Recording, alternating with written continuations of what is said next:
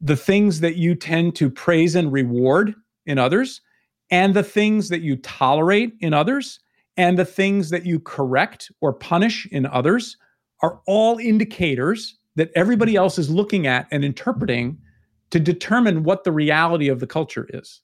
So you have to be very, very careful about this leading by example to have integrity with your word in every aspect so that you can build the culture that you say you want. Hello, and welcome to The Melting Pot. I'm your host, Dominic Monkhouse. The Melting Pot is a result of my hunger and curiosity for optimizing business performance, exploring corporate culture, customer addiction, and building high performing teams. It's full of advice from my guests, entrepreneurs, fellow business authors, and examples from some of my work over the last few years coaching the CEOs and leadership teams of some amazingly successful tech firms. The Melting Pot is my attempt to synthesize what I've learned along the way to help you build a highly scalable business and realize the potential of your life's work. If you enjoy the episode, head over to monkhouseandcompany.com forward slash podcast to find today's show notes and more editions of The Melting Pot.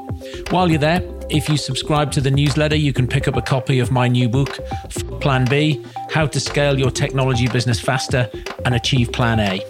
Enjoy.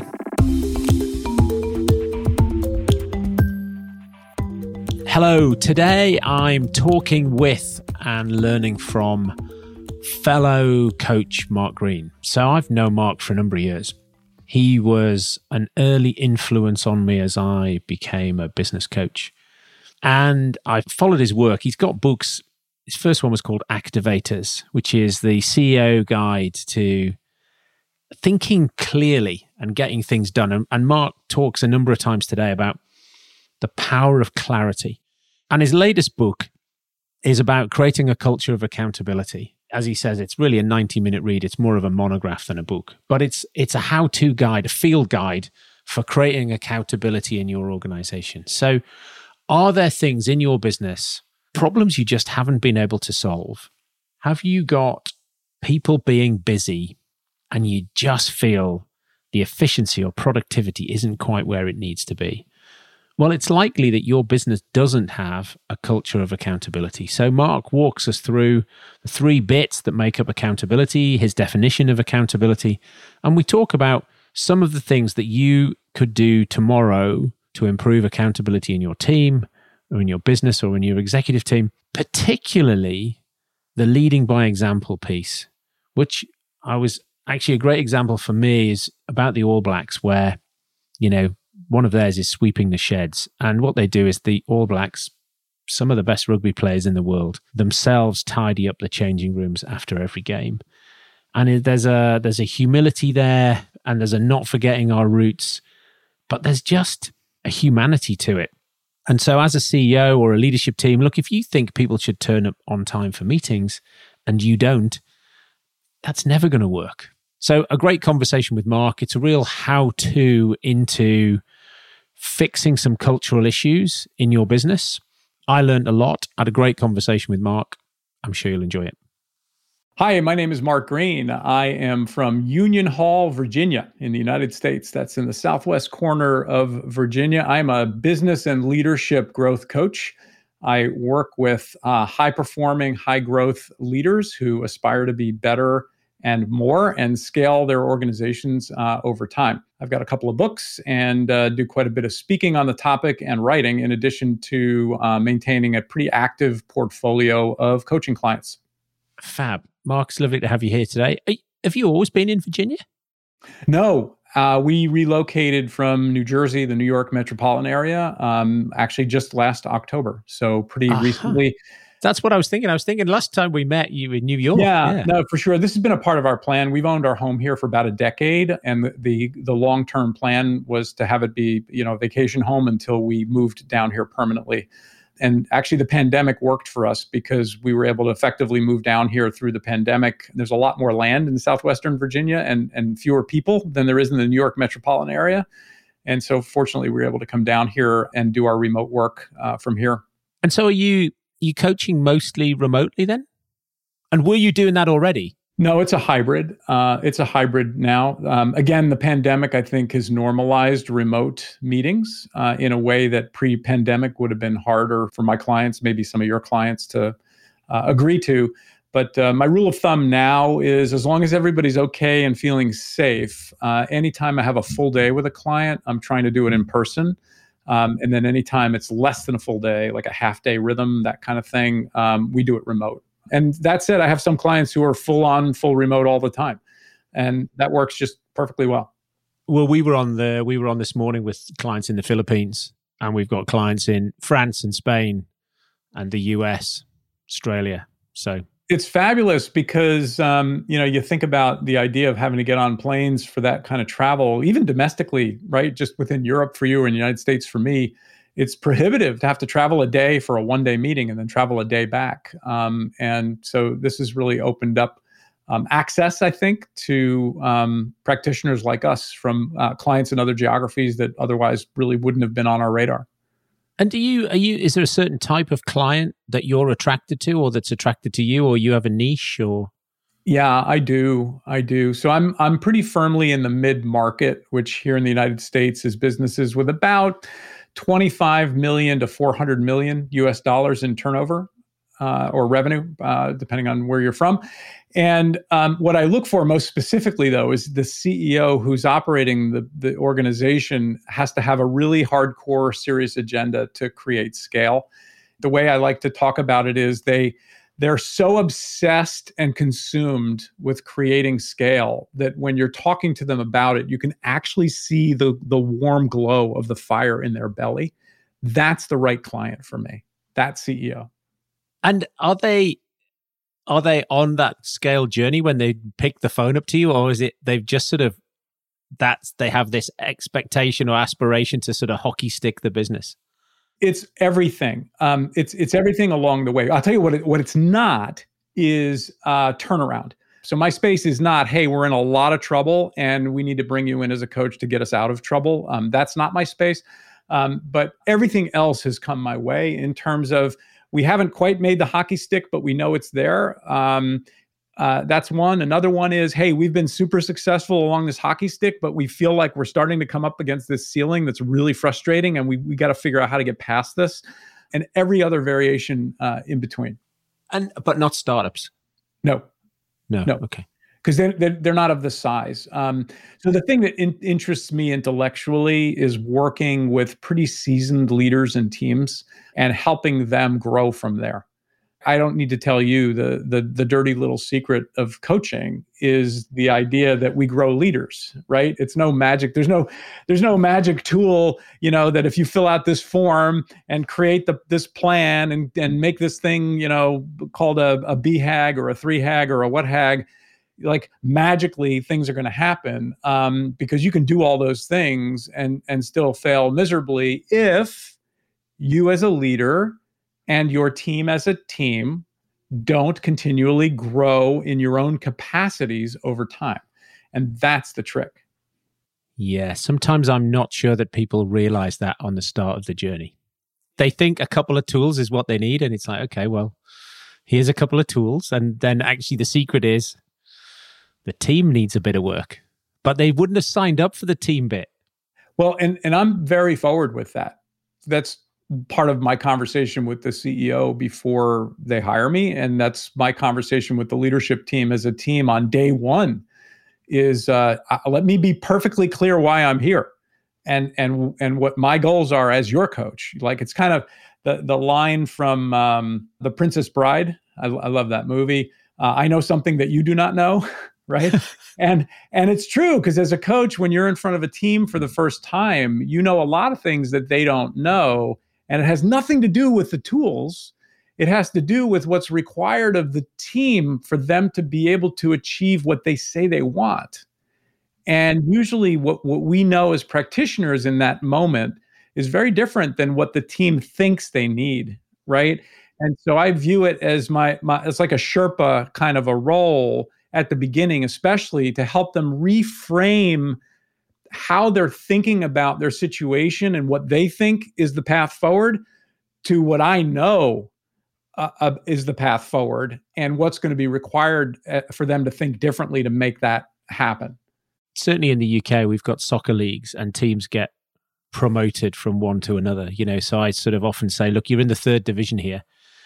Do you want to be the top of the third division or do you want to be in the Premier League? Right? The team at 10 million is often not the team at 100 million. So, what really is the aspiration of the CEO and the team? Let's be really clear. And do they, you know, because sometimes people say, well, I just, you know, a bit bigger would be great and I don't want to lose anybody. It's like, okay, probably not for me then. Not, not the guy. yeah, I'll go further with that and say, and, you know, in my experience, probably similar to yours, I, I've never begun working with a client who within the first 12 to 18 months didn't turn over at least one member, if not more, uh, of the executive team. And it's because um, with the rigor of thinking and accountability that we as coaches bring to the organization, you know, it shines a bright light on uh, people who either become so uncomfortable that they choose to opt out, um, or um, that they're asked to leave because they're they're not going to make it. And you know, the reality is, if you're a if you're a ten million dollar company aspiring to be a hundred million dollar company, the counterintuitive thinking of how to get there is well then you need to start acting like the 100 million dollar company today because that's what will grow you to be that. And so then the question is okay so if everybody's sitting on the leadership team in front of me who here has had a experience in your role operating in a 100 million dollar company? Right? And sometimes by the way the answer can be yes sometimes around the room but that's actually the right question. And that's the question that i need to plant in the ceo's head as as he or she is thinking critically about their team over time because you know we have emotional entanglements. I mean these are some of these people are people who we started the company with. We've known them for 10 years. Maybe we vacation together with them uh, and their families.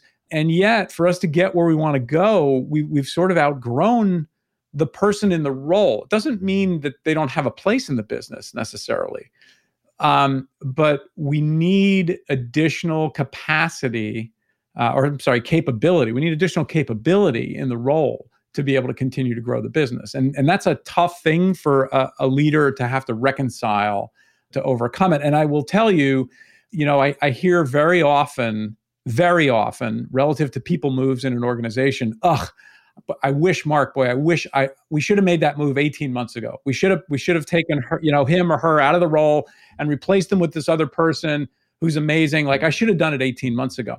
But do you know what you never hear, Dom?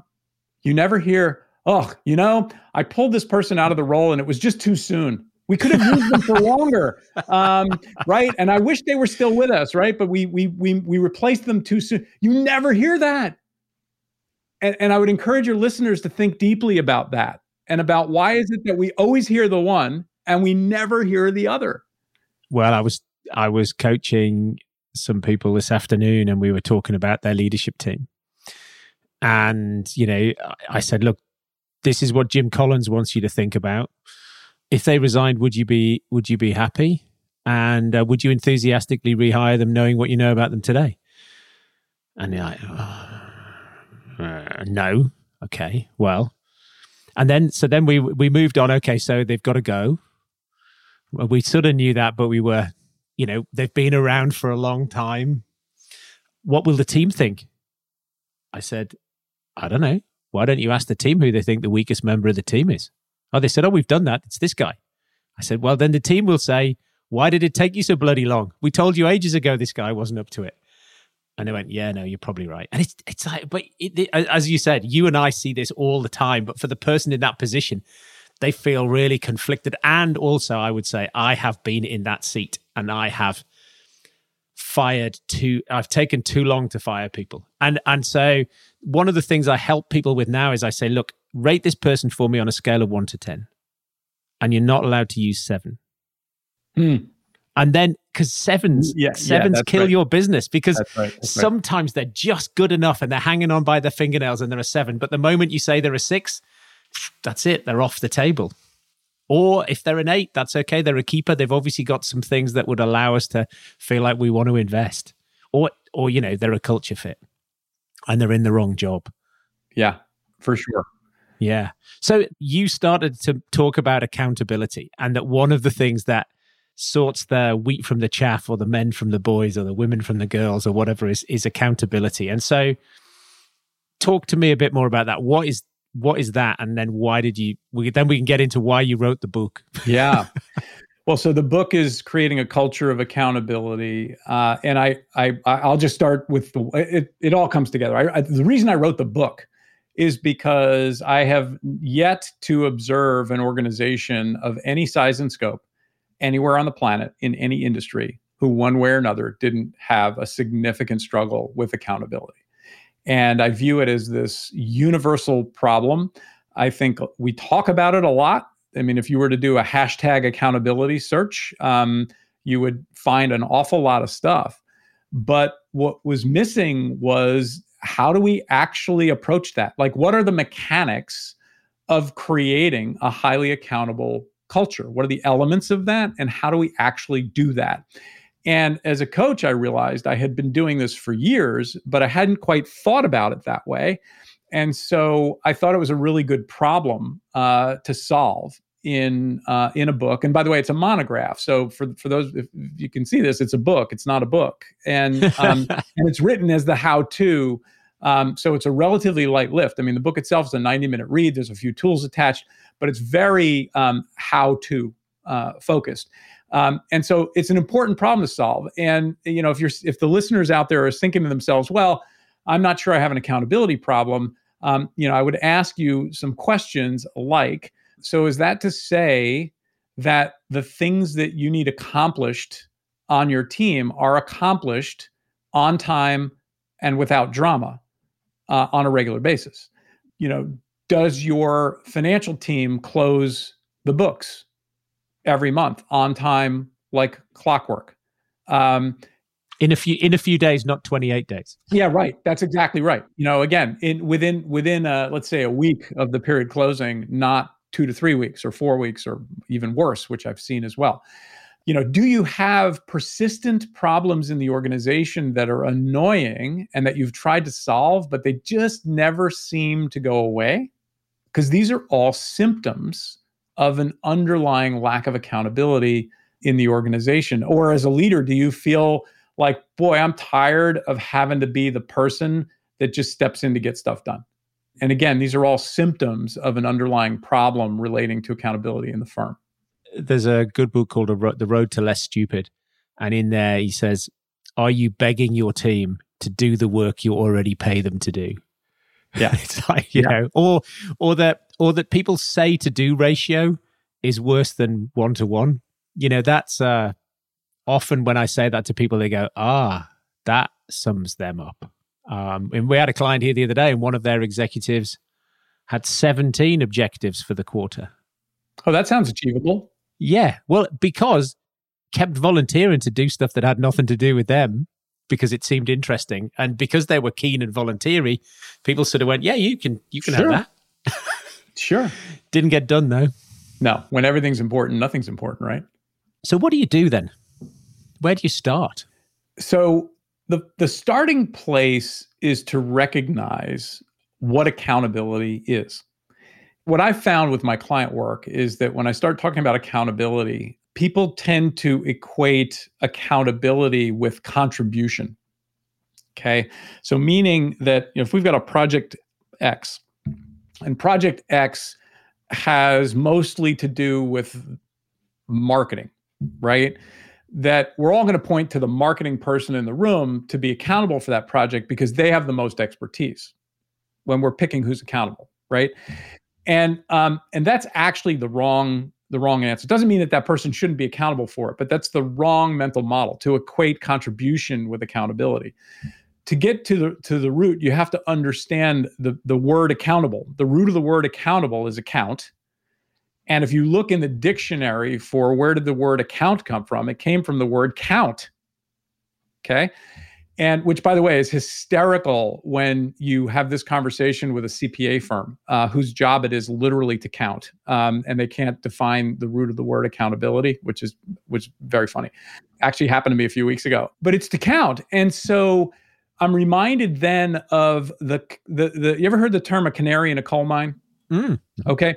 And so for, for those listeners who who are not familiar with the term, it, back in the 1800s, um, the coal miners would bring a bird in a cage into into the coal mine with them, and the reason is birds are very very sensitive to impure air, um, and the bird would die uh, long before the impure air would affect the miners. And so the miners would know, wow, if the bird just died, we better get out of this mine because we're going to be in trouble if we stay here, right? And so they called it the canary in the coal mine as the early warning indicator for miners. Now, it didn't end well for the canaries, but it certainly ended well for the miners, okay?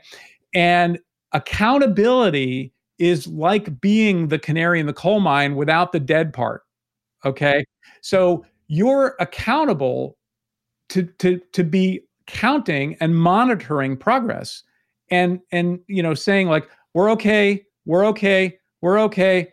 Up oh, wait that's late that's late. Oh wait we're not okay. Hey let's get together and talk about this and why we're off track and let's pull ourselves back on track here you don't actually have to be one of the people doing the work to be accountable for the work. Now in reality it's often the same and that's okay but it's an important distinction to make um, because uh, for example, if if I'm a member of an executive team and I'm accountable for, let's say, uh, one of our quarterly rocks, a quarterly priority for the company, I'm accountable back to the executive team that that rock is going to be delivered to scope and on time, and I should be the one then at our weekly meetings or our daily huddles, our weekly meetings or our monthly meetings to come back to the team and say, hey, the status is green, green, green, but this one area is at risk. And I think we need to spend some time talking about it because I feel like I'm going to need a little more resource in order to get this risk area done so that we can we can make this thing happen on time. That's actually being accountable. Whereas I think people think that being accountable means I got to go heroically save the project because I'm accountable and then come back to the team and just say, "Yep, it's done. I got it done." and um, and it's not thinking about it that way so the first thing we need to discern is what is accountability right and and it is accounting for the project and that includes being the canary in the coal mine the early warning system so that you can cr- create the resources to course correct whatever it is you're accountable for okay the second thing we need to understand about accountability is it's not one thing it's not one thing there's actually three elements of accountability that are useful containers for a leader to think about as they think about creating a culture of accountability in the organization. And the three containers are role accountability, process accountability, and finally, leading by example. Uh-huh. And those are the three elements of accountability we need to understand if we're going to build a culture of accountability. So, where should we start? Where would you like to start? I, am I'm, I'm very passionate about role accountability. I mean, we can touch all three actually. Um, so, role accountability is about answering the question what does the company expect in return for the investment it makes on your salary? So, why does the company fund your role? Yeah. To achieve an, to achieve a return, right? That's not hard. That's not a hard concept to understand right? We fund a role because we expect a return from the role, right? Otherwise, why would we be here? And so the question is so let's take a role, let's take a um, head of operations for, for a company, right? A leadership role. Why do we fund the role of head of operations? And what are the outcomes of that role that are the are the the markers of the return on investment that that we hope to achieve out of that role. And what role accountability does, what this process of thinking does, is it helps leaders very crisply define the expected outcomes from each of the roles um, so that there is no ambiguity of what each of the executives on the leadership team is accountable for and then frankly ultimately what every employee in the business is accountable for. Because this is a, pro- a, process that starts at the leadership team and can cascade all the way through the organization by role. And so i like that scorecard and then linking the scorecard to because you know when people are discussing hiring a new person right you know that we don't have unlimited money and therefore we, we're going to hire a small number of new heads and you could say well it's going to be 60000 pounds for this head well what do we get for that people can get their heads around that that's it, but but then when you say, "Hang on, this business turns over fifty million, you're already here. Are you adding any value? Mm-hmm. Mm-hmm. Much more interesting conversation. Now, there's it's going to get emotional. And we're, we're wired also. So, part of the other thing that this clarifies in a very sharp way is we're wired to think in terms of activity, not, not results, not outcomes. And here's the hack verbs cannot be outcomes, nouns are outcomes. And so, anytime, so if I was to ask you, okay, Dom, you're the chief operating officer, what are the three most important outcomes of your role? And you say, well, I manage our daily operation. I uh, I keep our clients happy, and I cultivate new supplier relationships. Scott, now by the way, sounds good. Sounds busy. Sure does. And the reason it's busy is because they're all verbs, right? They're all actions. Doing stuff. There's no outcomes. That's right.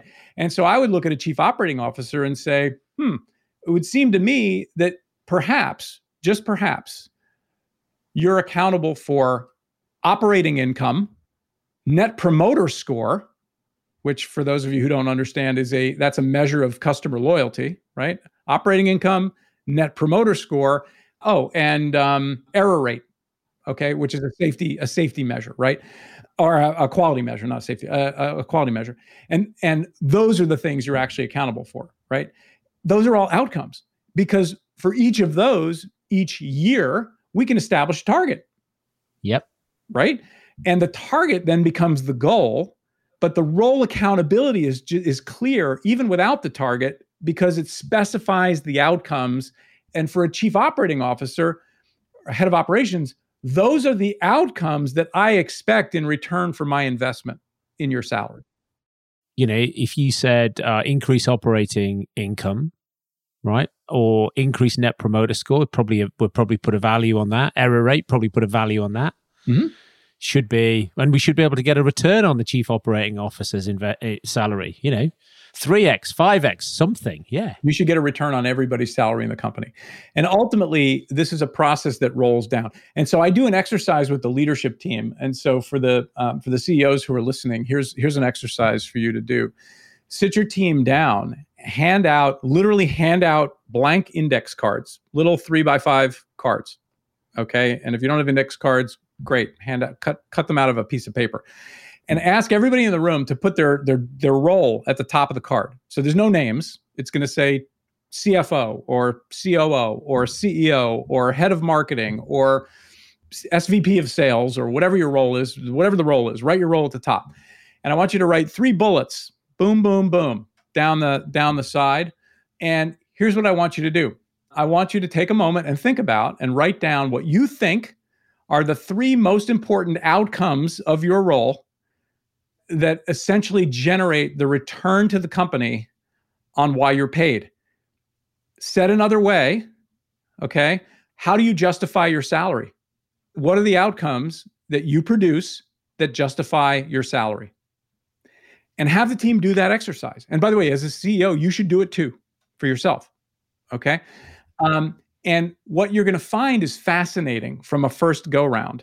And this helps explain why there's a lot of accountability issue and, and, and ambiguity and uncertainty in so many businesses.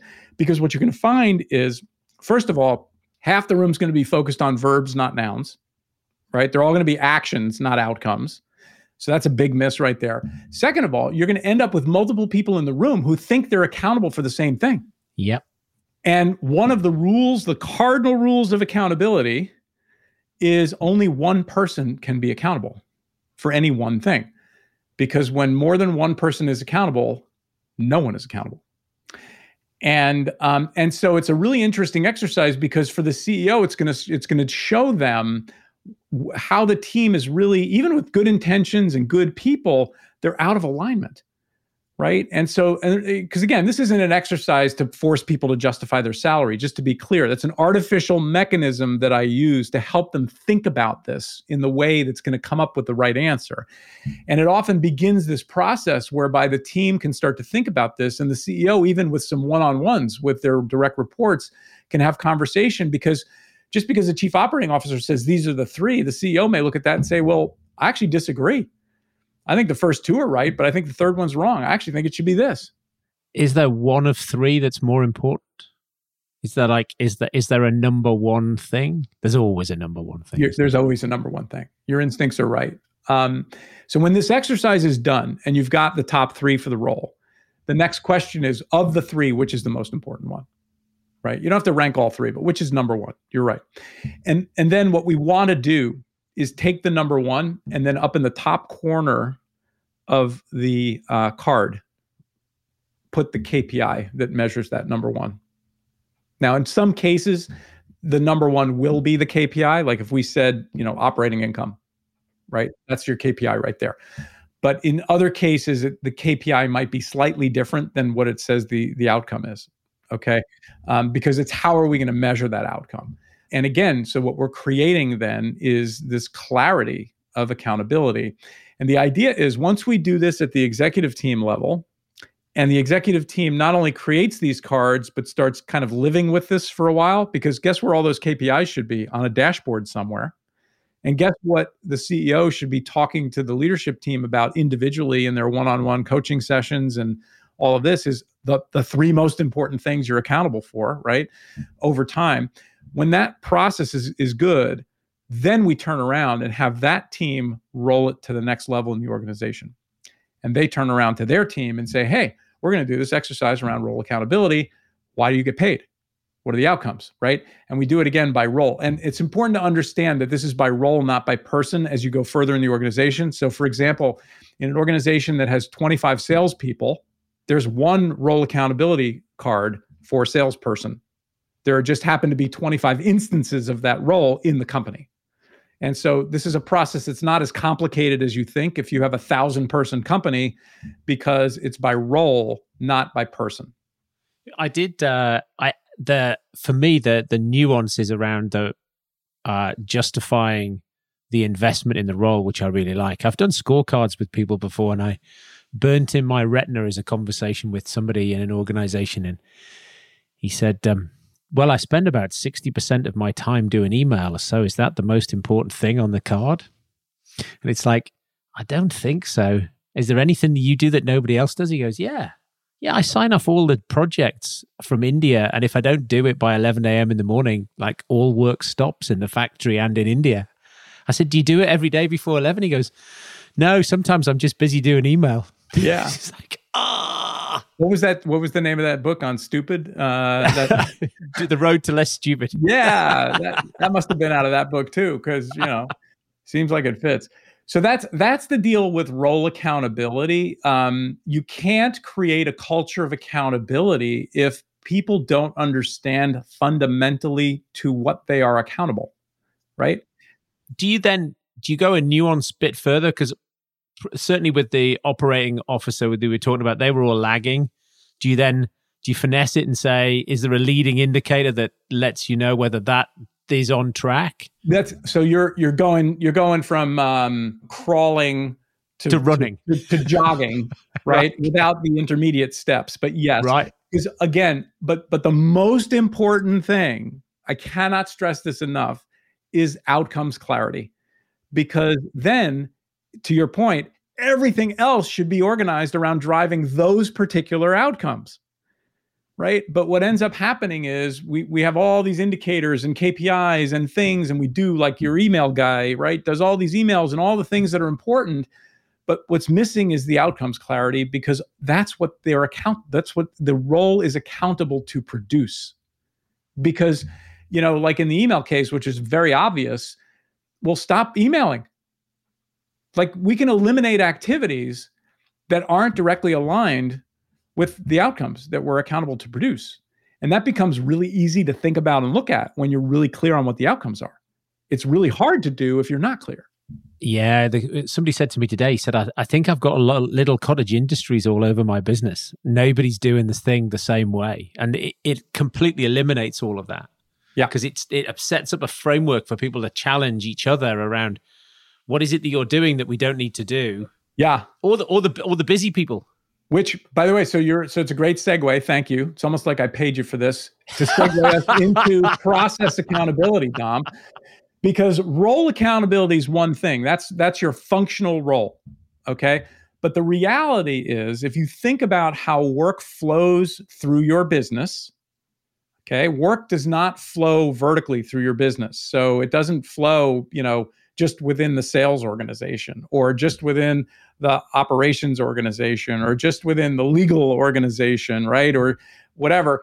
It flows horizontally across your organization. Workflow touches many or pieces of the organization as it goes goes across right and and any organization has a small number of core processes maybe four to seven of them okay um, like how do you source and onboard talent okay that's a core process that cuts across the organization. How do you um, service your your your customers right? How do you how do you acquire a customer right? That's a core process. And then how do you service a customer? And these are processes that cut across the organization. Um, and so the role accountability doesn't quite stand up there. And to your point you know we've got a cottage industry where everybody's doing things their own way speaks to me to a lack of process accountability which means either we haven't clearly defined our organizational processes okay or we are not holding people accountable to the organization process. And what's missing is an accountable person for the process. Process accountability. Okay. And like I said before, when more than one person is accountable, nobody's accountable. So if you think about, for example, your process of servicing a customer, okay, or let's say your process of making sure that from the moment of an if, if it's a if it's a widget company uh, um, a, man, uh, a company that ships goods the moment you receive an order to the moment the customer receives the order right? That process. Who who owns that process? And what i found and i'm sure you'll identify with this is our processes in an organization are a lot like our closets in our homes okay every few years, I, I look at my closet and I think, golly, this thing is a mess. And I'll say, all right, I'm going to do it. And I'll take a few hours and I'll clean the whole thing out. And what I get is a spotless closet. Does it stay that way? Doesn't stay that way. Because what happens, it'll be a spotless for a week or a month. but then over time, it's going to just build up more junk again, right? Until I get sick and tired of it a year from now. And I said, oh, okay, let me do it again, right? But wouldn't it be great if there was a way for me to continually put a very small amount of energy into my closet and keep it clean all the time. And I think this is how we look at processes in the organization. It's like the closet that gets to be a complete mess over three years. And then we have this giant process we got to go through to clean it up. Closet debt. You have to release the closet debt. Yeah, it's a giant process. And then it becomes daunting and we put it off because, you know, we have other priorities and all this stuff. Mm-hmm. But if you had somebody who is accountable for that process, okay, they would be accountable to make sure that it's kept clean over time. And it eliminates the giant clean up your closet exercise relative to your organizational processes because processes will and do change over time. That's normal because the world changes, your customers change, and your business changes over time. And instead of having all these workarounds, what we should be doing is just along the way making sure we're able to adapt the process to the new reality again in this analogy of making sure it keeps clean all, all, over time as opposed to having it become a total disaster and then needing to redo the whole thing uh-huh. and, and in my experience that you know we've we've put people like that in place in sort of matrix organizations when we've built customer facing pods or squads then somebody's owned the sales process and somebody's owned the customer onboarding process that's no longer a siloed team and so it becomes even more important in that case but it's one of those things as you scale, isn't it? That you know the team's quite small, there's no churn, the process is where it is. It's sort of quite agile, and then all of a sudden we're now in two locations. We're onboarding staff, we're training, and then it's just it's broken. Somebody said to me, it's like a Doctor Who moment. You were very sure the company did this right, and it's like somebody's gone back in time and broken the company, and you turn around and you go, and the closet's not actually where you thought it was anymore. And somebody goes, "Oh yeah, no, we stopped doing that ages ago." That's right and you're like, why did we do that? And like, n- nobody knows. it just, it just no, because nobody owns the process. Yeah, yeah. So that that reminds me of the story of uh, the newly newly married couple who um, the the wife made a really really delicious roast in the oven, and the husband noticed that every time the wife made the roast in the oven, she would cut off both ends of the roast and she would throw the ends away and then make this roast in the oven. It was delicious. And one day he asked her and he said, You know, you make this delicious roast, but I'm just wondering, why do you cut the ends off the roast and throw them away before you put it in the oven? And she said, Oh, because, well, that's how I learned how to make it from my grandmother. And and the man said, Well, that's fascinating. Why did she do it? And the daughter in law said, The daughter said, I, I don't know. Let me ask her. And so they got grandma on the phone and she said, uh, So, grandma, wh- why, did you cut, why did you cut the ends off the roast? And the grandmother said, Oh, well, because my oven was this big and it wouldn't fit. So, uh, you know, and, and so we have these like rituals, you know, whose origins we don't know or understand that then persist over time in the organization. And so, exactly to your point, that becomes just part of how we do things without any concept of why. I remember working with a colleague, uh, a coach, and he said one of the businesses he was in, uh, the finance team would uh, refuse to pay his expenses unless he wrote 22 in a box in the corner of his expense sheet. And he asked why, and nobody knew, just didn't get paid unless you wrote 22 in the box. And it's just yeah. stuff. But you see, I used to think some of this, you know, like monkeys on the monkeys on the ladder and spray them with water or electric. I, I thought that might be an apocryphal tale, but there is actually a piece of research you can go and search for it but then i uh, the bbc reported on something that happened in on the czech polish border i think these sort of bureaucratic things these rituals are very limbic and so when they put the border through when the iron curtain went up they ended up with this fence going through the middle of a forest and it split a herd of deer and then 30 years later they take down the border again and so the forest is now open and they put GPS trackers on the deer and the deer don't go over the old border. And it's 10 generations of deer. So no deer has ever seen the fence. So it's it's very, very sort of deep in in our psyche to pick up these things and then not question them. Yeah. So you ready for the third element of accountability? Yeah, please. Leading by example. And I would actually argue of the three, this is the most important and the starting point. Have you ever been in a situation where you worked for somebody who told you how it should be, but then themselves did it a different way? You ever had that experience? Oh, yeah. How's that work out, Dom?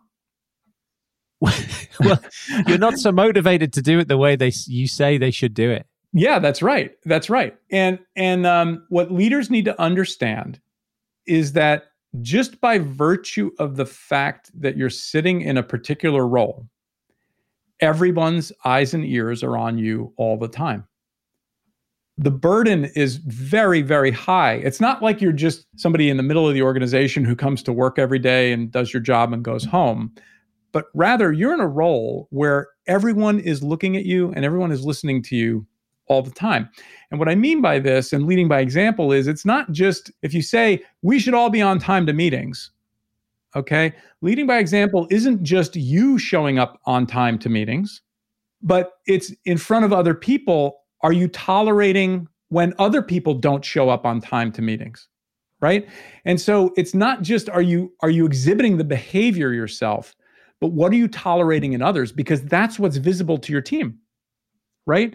And so this idea of leading by example really requires some thought because if you're going to build a culture in the organization, you got to realize that as a leader, your behavior, meaning not just what you do, what you say, but also the things that you tend to praise and reward in others, and the things that you tolerate in others, and the things that you correct or punish in others are all indicators that everybody else is looking at and interpreting to determine what the reality of the culture is. So you have to be very, very careful about this leading by example to have integrity with your word in every aspect so that you can build the culture that you say you want. Oh, uh, well, I, I there's two things I think. One is just turn up and look at a, a attend an executive meeting and you can probably describe the culture of the organization because that's how powerful the shadow that gets cast by the leadership team is. And then all those things about you know sometimes I'll be working with the leadership team and they'll say oh, we should uh, we should have a turn up on time for meetings policy, and it's like really none of you did. Don't set yourselves up for failure. Yeah, I just wrote an article on not culture of accountability specifically, but how to build a sustainable culture over time in an organization. I disclose the process I use to help leadership teams build behavioral integrity with their core values. And it's a big miss for a lot of organizations. I will not let my clients roll the core values to the rest of the company to actually launch the core values, if you will, until as their coach, I am satisfied that the leadership team has behavioral integrity with their own core values. And it's hard to do because there's a lot of self awareness around that. And they have to be interacting as a team to give each other feedback over a period of usually takes a couple of months, frankly, until I get to the point where I feel like, okay, you're there. And it's not just the behavioral integrity, because what that then leads to is they really buy into and appreciate the value that the values add, the va- what yes. the culture brings to them as a leadership team, what it helps them do, so that when it comes time to roll it to the rest of the company and they say, "Hey, we're going to do this," they're saying more, "We're doing this," as opposed to, "Oh, here are our core values." Translation: Well, we hired a coach. He helped us do this, and like it's like I'll I'll wait and see if it works, but you know we're gonna we're gonna roll this all out, and we know how that ends, right? Because again the rest of the company is looking to the leadership team for behavioral integrity and for clues as to how, how to behave. And so this idea of leading by example is critical if you want your people to be accountable to your core values. Again you got to lead by example. Mark that's great. That's it, there's there's real clarity in that. And also why why so many of these culture initiatives fail. Quite often when people are making decisions i actually say okay i want you to go round and I want you to say out loud that you agree, right? Because I don't want people to be going, I don't agree, but I'm not going to say anything. It's like yeah. it's part of that. Like, let's commit. It is. It is, and I and I warn my clients in advance. I have a I have a couple of um, what I call dogmatic coaching zones for most of what I do. Probably just like you. Like I, I'm happy to have my clients take a concept, figure out how to make it theirs, and and run with it, right? Because that's that's what I care about. Because uh, it's all about their growth. But there are a couple of zones, and creating core values and culture is one of them, where I say up front, listen, this is a dogmatic zone. I'm going to give you a highly rigorous, highly prescribed set of steps. And this is how we are doing this because there is not another way that's going to make this work. And it's a study around behavioral clarity and then behavioral integrity. And that's how it's done for businesses that say they're serious about building culture, it's just required. You know, and I can point to clients, a lot of clients, all my clients that have like amazing cultures, and it's because they took these steps up front to do it the right way. Very good. Mark, what is it you know now that you wish you'd known earlier? So I'm at a point in my life now where I am, I would say I'm happier than I've ever been. And it's a result of recognizing about 15 years ago that I was in an unhappy place. Some of that has to do with my relationship at the time, has to do with how I was showing up and how I was being at the time, even how I was physically at the time. Um, I just was not happy. And you know, you don't understand what it's like to be happy until you're truly happy. Like I, I thought I was happy back then, but I didn't really understand that. So the thing that I wish I knew was how freaking awesome it is to just be happy and to do the things that I need to do to get there, to be there. It's the same thing, like we said before. Nobody ever says, I did that too soon, right? They always say, I wish I would have done it longer ago. And that's the, I'm grateful for having made the transition and being where I am. Don't get me wrong.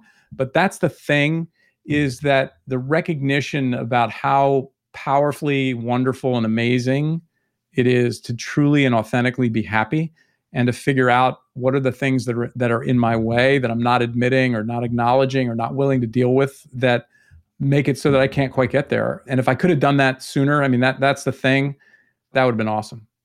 What comes to mind is a a phrase that Alan Weiss uses, which is he says, "I'm always amazed how stupid I was two weeks ago," and it's it's just that constant growth on a journey as you say, no regrets. It's just like, ah, Could have done that earlier. That would have been fun. Yeah, I had a, I had a client meeting this morning, and we were talking about this the rip off the band aid idea that you know it's it never fails. The thing that you're most afraid of, or the thing that you're dreading the most, is usually the highest value possible thing that you could do right now. And yet, what do we normally do when we're afraid of something or we dread it? We find all the reasons in the world to put it off or delay or you know whatever. And just it's a universal life thing. It's not just a business thing, right? But that's an indicator that I think we need to be more in touch with our emotions and to recognize, like, hey, wait a minute. Like, if I'm fearing this or hesitating around this, I'm having that feeling for a reason. Therefore, this is probably important. And so, how can I think about this in a way that honors the fact that it's important, as opposed to just feeling the emotion and then letting the emotion dictate our behavior? Very good. Mark, other than activators and the culture of accountability, what's had an impact on you? Or what are you reading now? Or what should other people read? So I'm going to go I'm going to go old school on you here. Okay? I'm going to give you uh, 3 four books. So the first is the book that changed the trajectory of my coaching practice, which was Pat Lencioni's book Getting Naked. And if you're in any sort of a professional services business, this is a great book for you to read because it cuts to the heart of, I think, what holds a lot of professional services people back. So Lencioni's uh, Getting Naked. I'm a big proponent of clarity and thinking, trying to get the junk out of our heads so we can think really clearly.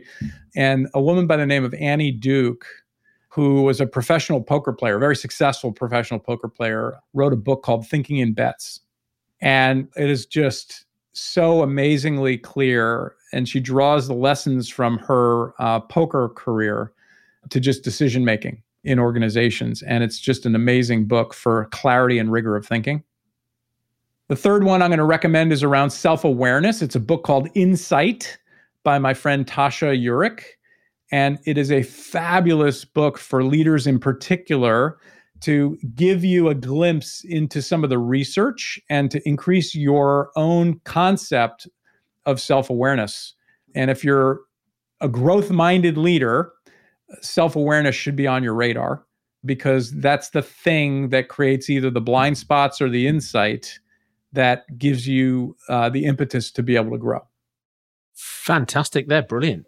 Mark, thank you very much indeed for your time today. Dom, it's a pleasure being here. Thank you for having me.